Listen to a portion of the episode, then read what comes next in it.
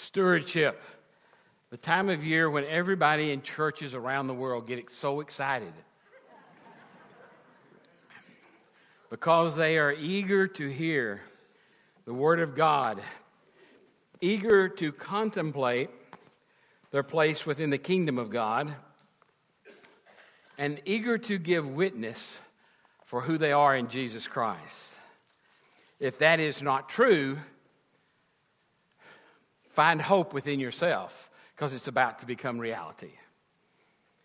For we need to understand that when we come to the time of the year when churches approach stewardship, that in this house, in this place, we do not come to make people feel guilty.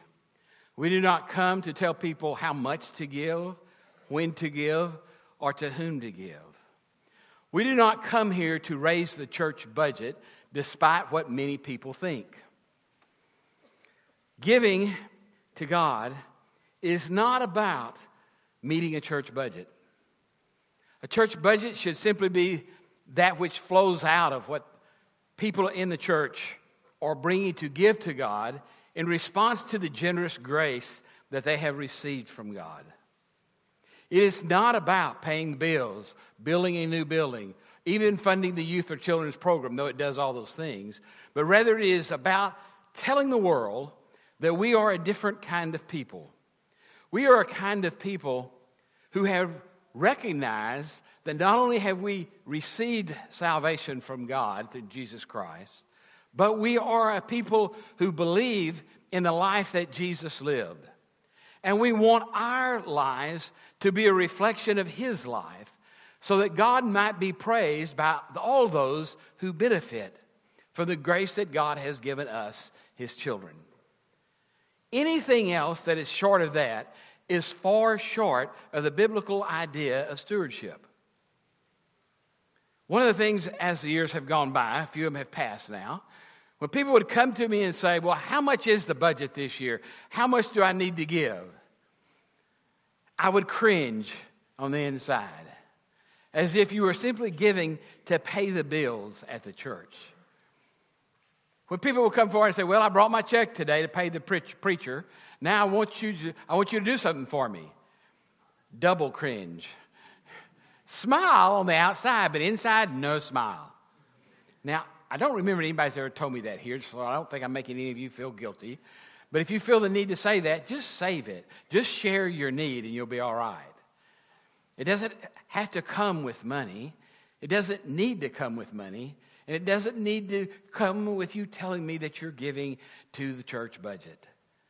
You don't need to tell any pastor that. If they're making you feel like you need to tell them that, then you need to preach to them a little sermon. That comes from 2 Corinthians, the ninth chapter. Giving is a response to the grace we've received by God. Generous giving is most reflective of what we've received from God and most re- reflective of the personality of our Savior Jesus the Christ. This letter that was written to the Corinthians Paul is reminding them that they had promised to make this collection. And in chapter 8, in the first part of chapter 9, he's urging them to go ahead and complete it, to make their generous pledge, so to speak, a reality. Because they had been taking up, not for the care of their own church, but receiving a collection to help the starving Christians in Jerusalem, Jewish Christians. And he was asking these Gentile Christians in Corinth to help meet their need because they and their reception of God's gifts had been growing and multiplying. And it is in their liberality of giving that they were going to praise God in magnificent ways. That's what this topic is about. Here in these verses, in verses 6 through 15, he's pronouncing the theological background for this understanding of giving. And he says so many things. We'll not hit on all of them this morning because this is not really a, a sermon this morning about being a steward of the money you've got, but rather it's about being a steward and a recognized steward of the grace that you have received that is flowing from God to you and out from you to meet the needs of others. And I'm going to come back to that in a moment. But first, let's just quickly run through this passage with the main and high points. Generous and joyful giving, according to Paul in this text, is because such giving is an expression of faith in God as the one who provides the means to give to each and every one of us. It makes both the giver and the recipient of the gift grateful to the God who has supplied to all what they have. The first and primary understanding of stewardship from the biblical text, when one studies it and concentrates on what God is trying to say, is just that. That everything we have is a gift from God. And I want to tell you, we are very poor at recognizing that. I know many, many people who have loved the tithe as a symbol because once they give the tithe, then they can mark off everything they have left as what's left for them. They need to read closer about what the tithe really was, to whom it was really given, and to what it was supposed to be used for in the text. There's not much said about it in the New Testament, but there's a lot said about it in the Old Testament. And the tithe had many uses throughout Scripture. But it was meant to set God's people apart. It was meant to be a sign that, to say to the world that they truly understood what it meant to be a follower of Christ, a worshiper of Jehovah God. It was to set them apart as a different people. And the giving was a sign of their gratefulness to God who had given so much to them. Grace, the given generosity, proclaims the glory of God as our provider for us all. We live in a nation that prides itself on individualism, on each person's in our each person in our culture has that feeling that they should provide for themselves and that their hard work and their own efforts are the main cause for their prosperity in the land in which we live. And many people out there in our world would describe Americans in just that way. They're such hard workers. In fact, many countries think we work too much. They think we don't take enough vacation. They think we don't know what a holiday is really supposed to be. They think we work too many hours during the day. And you know what? They're all right. Work has become our God in this country if we're not really careful. What happens when our job doesn't make as much money as we want? We go out and find another job, right? So that we can have more toys, so we can rent more storage houses, so we can fill up all the closets, so that we can have a garage sale and get new stuff. That is the purpose of garage sales, right? You get rid of some stuff so you can buy more stuff. That's the way it works. Now, I know that toys are fun, and when God gives you and blesses you in many ways, you get the opportunity to purchase many things, but you should always know and realize that everything that you're pur- purchasing is directly related to the graciousness of God in your life, who gave you your brain, who gave you your parents, who gave you the inner opportunity to develop it to this person who understands work and habits. I know many people don't know anything about working. It's depressing. I'm not running down a work culture at all in that sense. We all need to know how to work. The scriptures make that clear to us. Everybody's supposed to work for what they need. But we need to keep in firm sight of ourselves the difference between working for the things we need and working to meet the needs of those who can't meet their own needs. We need to understand that things above our needs are things that we enjoy, and some are reasonable, and some just quite frankly are not. Because your excess in areas you don't really need it could be providing for those who have less. And you say, Yeah, but I earned that money. Yeah, but whose money is it? Is it your money? And you say, It is. Well, it only is if you see it as how it truly is. It's your money that God has given you, entrusted to you to be a good steward of. So when you think about giving and you, you think about what you want to do, ask yourself does your giving seem generous not to you, not even to the people around you, but does your generous does your giving seem generous to the God who gave you what you have? Now, you say, Well, I just want to argue that point because I've worked hard for my money. You need to make an appointment and come see me, and I'll convince you that without God, you wouldn't have squat. Trust me, I can do it. I have an appointment calendar, just get on it. If you really believe you are so responsible for all you have, then you have not yet suffered what you probably will in your lifetime a loss of a job that you cannot recover, the loss of health that's not your fault, the loss of the ability, therefore, to earn and provide for what you have. The reasons go on and on and on why we need to see that which we have been blessed with as God's gift to us in order that our needs might be met, but that we also might meet the needs of those less fortunate because someday we too, we too will need somebody to help us meet our needs. I'm thinking about my retirement years in terms of that. I've got your addresses. You'd really be shocked if I showed up with my suitcase, wouldn't you? you just never know what might happen in the annals of your history. Now, this grace given generosity proclaims the glory of God, and that is in its end why God wants us to give it to others, because it gives witness to how loving and kind and merciful is our God. Because you see, when we give it, we don't give it so that others will know we gave it. But we give it so that others will know that God inspired us to give it and inspired us to be generous as God is generous. In other words, it results in the praise and prayer to God for the meeting of their needs, not for the pray, praise and prayer for others. So, generosity has consequences for others in that it points them toward God and reminds them of God's love, and that it also creates unity. You think that when these Gentile Christians provided and met the needs of the Jerusalem Christians, that the Jerusalem Christians didn't take a step backward and go, Whoa, we weren't even for sure they were Christian. And here they are, meeting our needs. It unifies the body. It's true on a small scale, like an individual church. It's true on a large scale when you talk about the church across the world. Meeting people's needs from a generous spirit is how we reflect that which we've given, showing proper uh, response to it. It also is good for ourselves because when we give, we then give witness that we truly are Christian.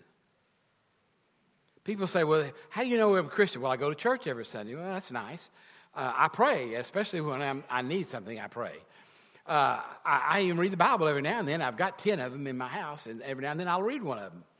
I, and my church attendance now is regular. Oh, how often do you go? Well, in 2015, about twice a month for the average Christian. Is that generous giving of themselves for worship? Mm, maybe not so much. But I'm coming back to that. I'm going to finish this topic about the giving and this contribution. So it not only is good for others and not only good for ourselves, but it's good for God because God inhabits the praise of his people. And God knows your heart is right when what you have is not seen as yours, but seen as that which has been entrusted to you by God. That's a big jump for many, many people. Such a hard jump that most of the people in our churches never arrive there. Think about how big a statement that is.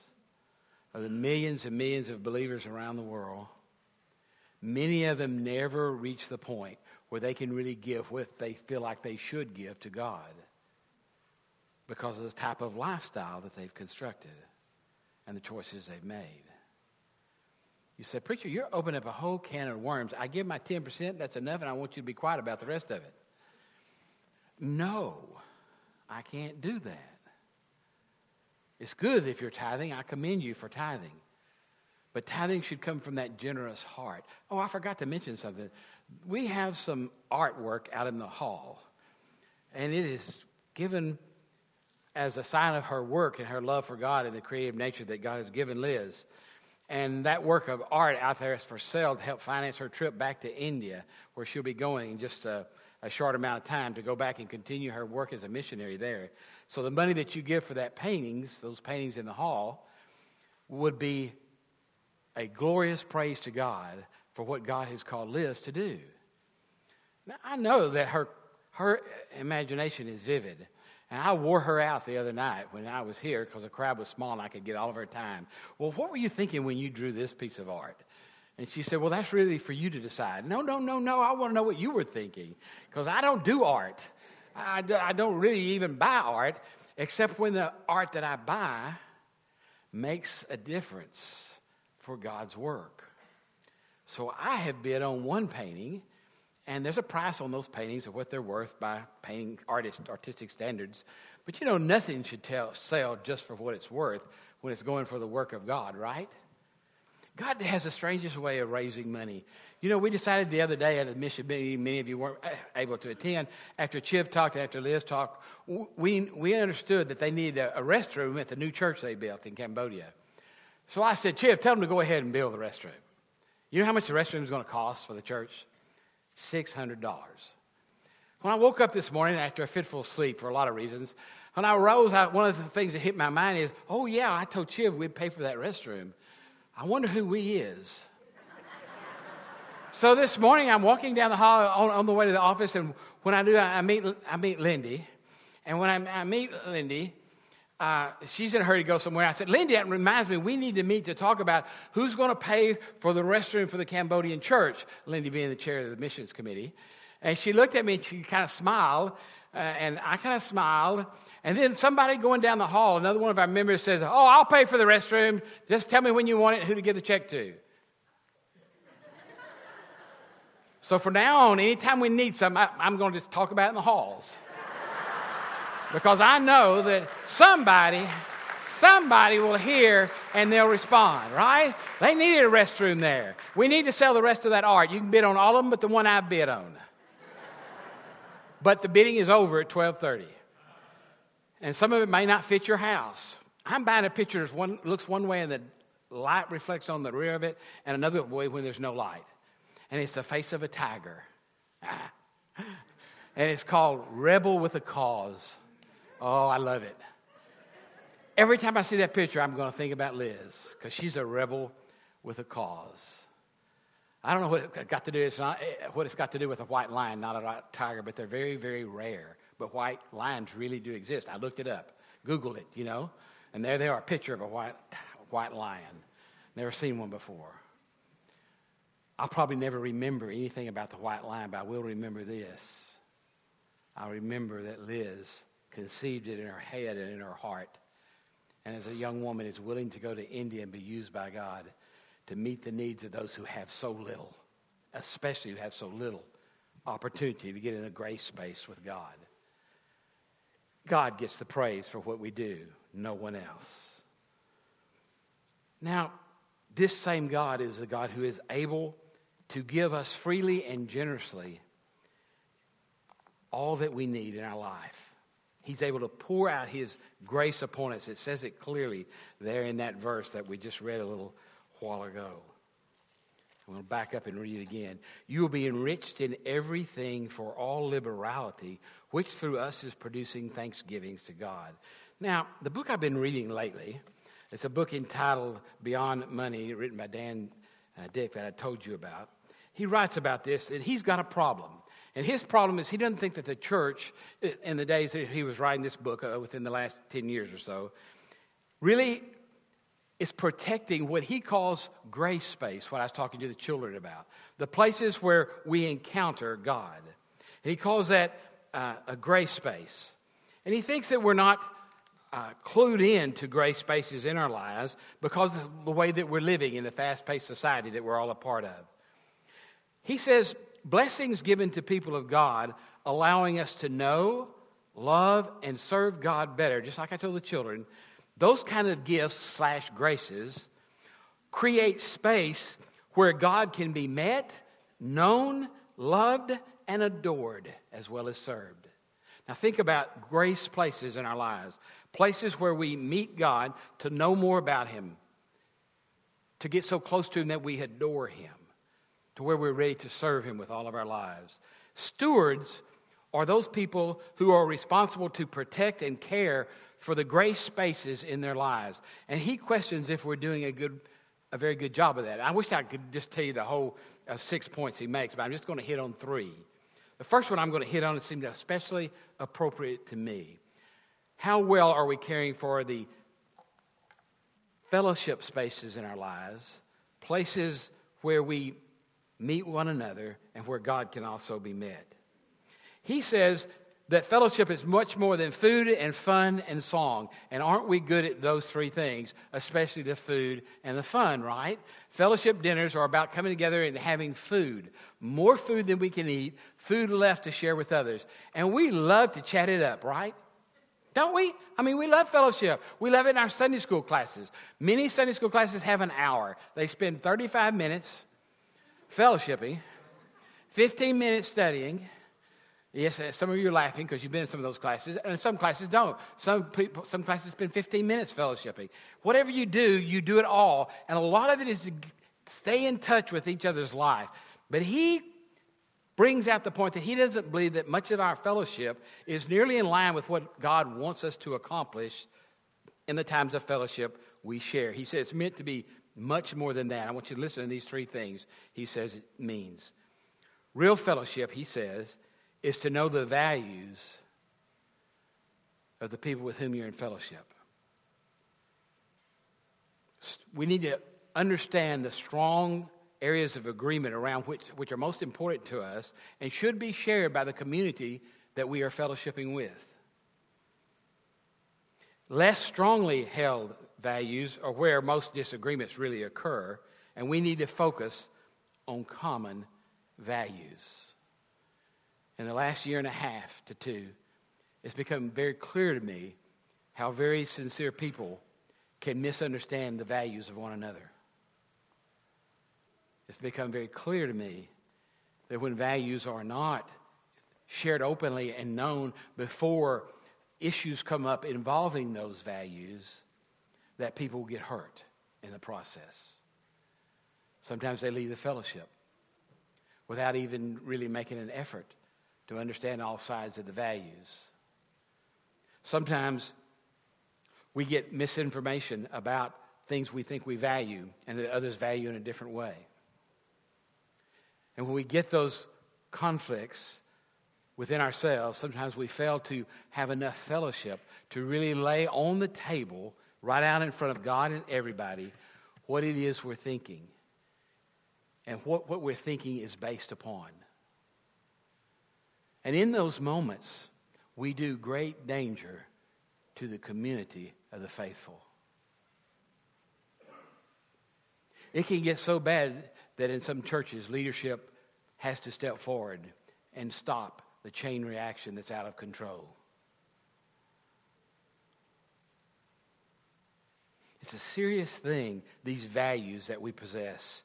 And when we don't value things equally and they're the big things, we're headed for trouble sooner or later. The second thing he said is that we must not only know each other's values, we must know each other's hearts. We must know what the people in our community, what is their passion, what are their hopes, and what are their dreams. What do you want more than anything else in the world is a good question because it really divides us when we're not having enough fellowship. And when we're together, we're not really talking about things that matter. One of the common things that people like, they want, a, they want a future that's safe, that's secure, that's filled with joy and God's love. That's true. We all want those things. But what is it that you are willing to do to make your deepest desires a reality? And there, our values come forward as well. Because you know, we can all accomplish something about the things we care the most about. But we feel so inadequate sometimes in achieving what it is we really desire that sometimes we just give up without enlisting through fellowship other people who have the same values and the same heart that we have, so that when they're joined together, they can accomplish almost anything. A community of faith, if they have shared values and they're known, if they have shared heart willing desires to accomplish certain things for God, and they're sharing those in the midst, it is like wildfire. It can't be stopped. And yet, some of the most important desires that people have in their heart are never known because they're kept so private, they're never shared. They're not able to be appropriated by others in the community. All the gifts of the community cannot be brought to bear to share them or cause them to happen because they're not shared. And lastly, he says that in real fellowship, we need to know one another's faith. The great question that comes out of the Wesleyan revival in England was this when they would meet together the question they would always ask one another was, How is it with your soul? How are you in God? Not how was your day last week, how's the business going, but how is it with your soul? That's a question around which much fellowship can be gathered to consider. I know when I arrived here, one of the things you were doing in, in meetings were addressing the question before you started where have you experienced God's grace in your life this, this past week? Or there's other groups and communities that use a phrase, how have you extended God's love to others since we were last together? All those are great questions. And you know, I'll admit that there's so much to be done that many times committees want to get on with their meeting. They don't want to take too much time sharing because it'll make the meeting too long. But small meetings are where we can fellowship, or where our values can be expressed and, and re energized within a small group of people where it's doable. It's a place where our deepest desires can be expressed and where others can be sought to get on board with us so what God is calling us to do might actually be done. It's a place where, when we get together, we might be sure that our faith is similar into what we're pursuing. I think committee members need to get back to that. So, chairs of all our standing committees and those that aren't standing but are, are meeting regularly, go back to your questions. Talk about where you're seeing God. Because if we're not seeing God in our life and can't, don't have anything to talk about, we need to dispense with whatever business it is you think you've gathered for and address why we aren't having answers to the questions we're talking about on a regular basis. Now, it's not just faith he lists. In fact, he listed six things in this discussion. That's what makes it so good, right? He mentioned not only fellowship that concerned him, but he mentioned Sabbath, and he mentioned worship, communion, the festival, and the tithe. I want to talk a moment about Sabbath. He's really mad about Sabbath, by the way. Just thought I'd let y'all know. Um, he's really upset about it because he thinks we're obliterating the true meaning of the Sabbath in most churches today. Because Sabbath made a transition. It went from Saturday to Sunday for Christians, right? It went from the old Sabbath in the Old Testament to the resurrection of Christ in the New Testament. And now, these 2,000 years later or so, we've got it down to an art where we get all the Sabbath we need on Sunday morning for most folks in the world from 11 to 11:59. Isn't that cool? We can get all the Sabbath and rest and spirituality we need in that hour about twice a month. If God has a stomach, he throws up at that idea. Now, some of you are going to say, Now, preacher, you're fixing to get on the wrong topic. I am. I'm going to get right on the topic. In fact, I'm going to get right straddle of it. We are doing better than most folks. We even have Wednesday night chance to fellowship and eat together and talk about our faith now. We've expanded that. But you know how paranoid somebody is? That a little, a little young lady with a lot of experience in life came out to dinner last Wednesday. She said, "We're going to have these in the spring too, right?" I said, "Oh yeah, we're not fixing to stop these." Well, I, I know attendance is down a little bit this week, but I just didn't want us to give up. I said, "Don't worry, we're going to eat." And the best news is, all of y'all are going to pay for it.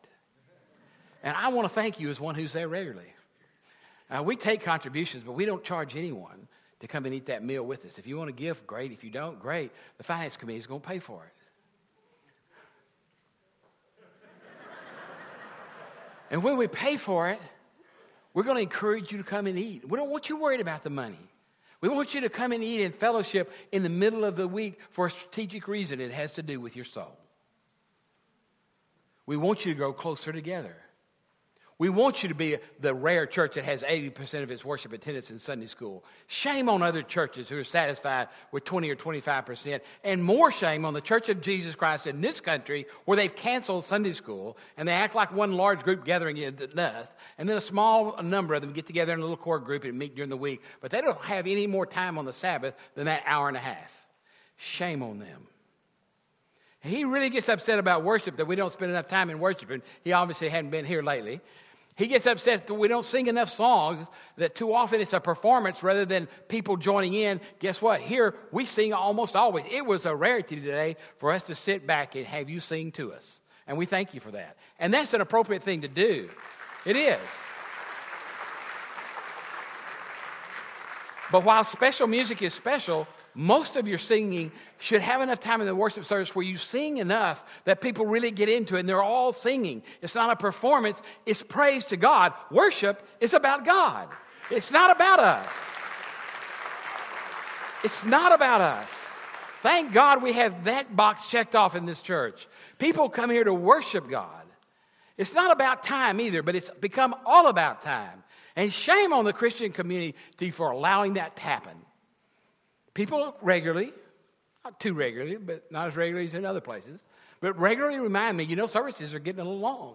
And I said, well, we can make them longer if you need them. because you see, when it would come, there's magic in starting church at 1030.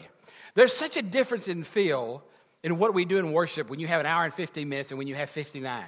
I don't know why it's that way. You say, well, it allows you to preach longer like you're doing today. And you know, I don't notice when I started, so I don't know why I'm looking at and watch. But I don't remember when I started. But I just know this. I know that we need to protect our Sabbath, and we, we need to quit giving it away to everybody else. Because if we don't spend enough time with God and make God central to our life, nobody else is going to believe that we're really Christian. They're just not going to believe it. Worship Wow, I've already got, I spilled over to worship, and it's not one of the three I was going to talk about. The tithe. What does he say about the tithe? Let me just review my notes. He says that the tithe is meant to be an act of grace. When we use it to pay church bills, it's a misuse of our time and our worship. It's meant to be an action illustrating community and also our trust in God to replenish and continue to give to those of us who give what we have away. You see, the word generosity should define us as a people who are generous in response to the needs of others because God has been generous in response to their needs. I'm not talking about wants now. I'm not talking about stockpiling. I'm talking about needs. Tithing should be a celebration rather than a sacrifice. Don't come up to me and tell me you're working hard to try and give sacrificially to God, because if you do, I'm going to nail you to your own cross. You say, What do you mean, preacher? I'm going to have you give an account of your giving so I can see if it really is sacrificial. But even if it is, even if you're bleeding, I want you to be like the widow who gave her last penny and was commended by God rather than those who gave bountifully to the treasury of the, of the temple. You see, it's not about sacrifice. Giving is about celebration. It's about, oh my God, God has saved me. Oh my God, God gave me his son. Oh my God, God has supplied my every need. Oh my God, I can trust God in the good times and in the times when I'm, my plate is full. Oh my God, I am so blessed to celebrate God's great love for me that I want to give. I want, some of you right now are wanting to run out and bid on those paintings, aren't you? You got to wait a few more minutes. You're wanting to buy a painting not because you need another painting, you've probably got some stacked away, but because you want to support a person who's serving God in India. That's why you want to buy a painting. You're not worried about what you're going to do with it. Surprise your rest of your family and spend their dinner money on it. It's okay. I'm all right with that. They won't die if they miss a meal. If we can get to the place where generosity defines our tithing, our fellowshipping, our worship, our festivals, where it defines our communion, when we come forward and we open up our hearts and minds to a God who's generously willing to pour gifts of grace into our lives, what a difference that will make in communion service. I know churches, and I've pastored churches, I'm ashamed to say, where the lowest Sunday in the month was Communion Sunday because it was going to make them a little late leaving. Ugh! They had DVRs, but they still had to be there for the kickoff. I really had one guy who at 11:59, if Jesus appeared at 11:58, he missed him. he was not going to stay and be late to that game. Oh, did I work on him for five over five years? I didn't get very far because he just didn't show up in enough grace spaces for God to change his heart. You can't come to church too much. You can't serve too much. You can't give too much. You can't learn too much. You can't worship too much. I'm not worried about you doing any of that stuff to the extreme and being unhealthy.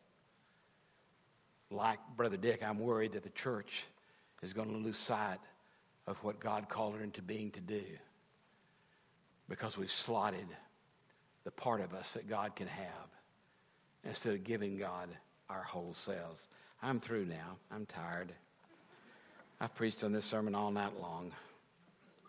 And you know what?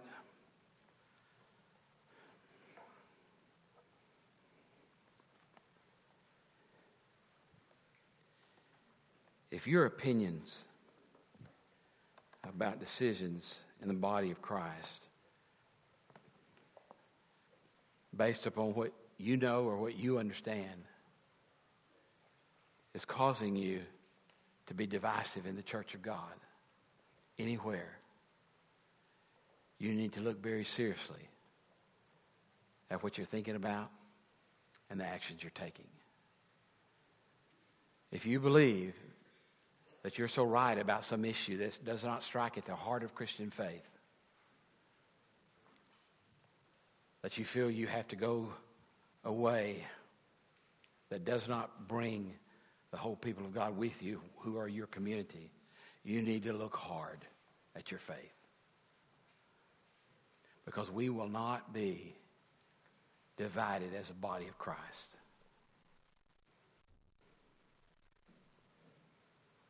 Division is not of Christ. It is not of the community of Christ. Division should be settled within the body of Christ so that all can move forward together and they will all be approached in that way. We must stand together. We're coming tonight to pray for our church at 6:30. I hope you don't live farther than 15 minutes away. I do. That means I won't know if the Cowboys won or lost. But I'll be here before you'll be here, waiting to pray with you about this church because we need to pray. We need to pray for one another. And we need to pray for what God is calling us to do. I hope to see you tonight with your children, to pray with you so that they know what the purpose of prayer is. To bring us into a space that God can feel and pour out His grace to each of us.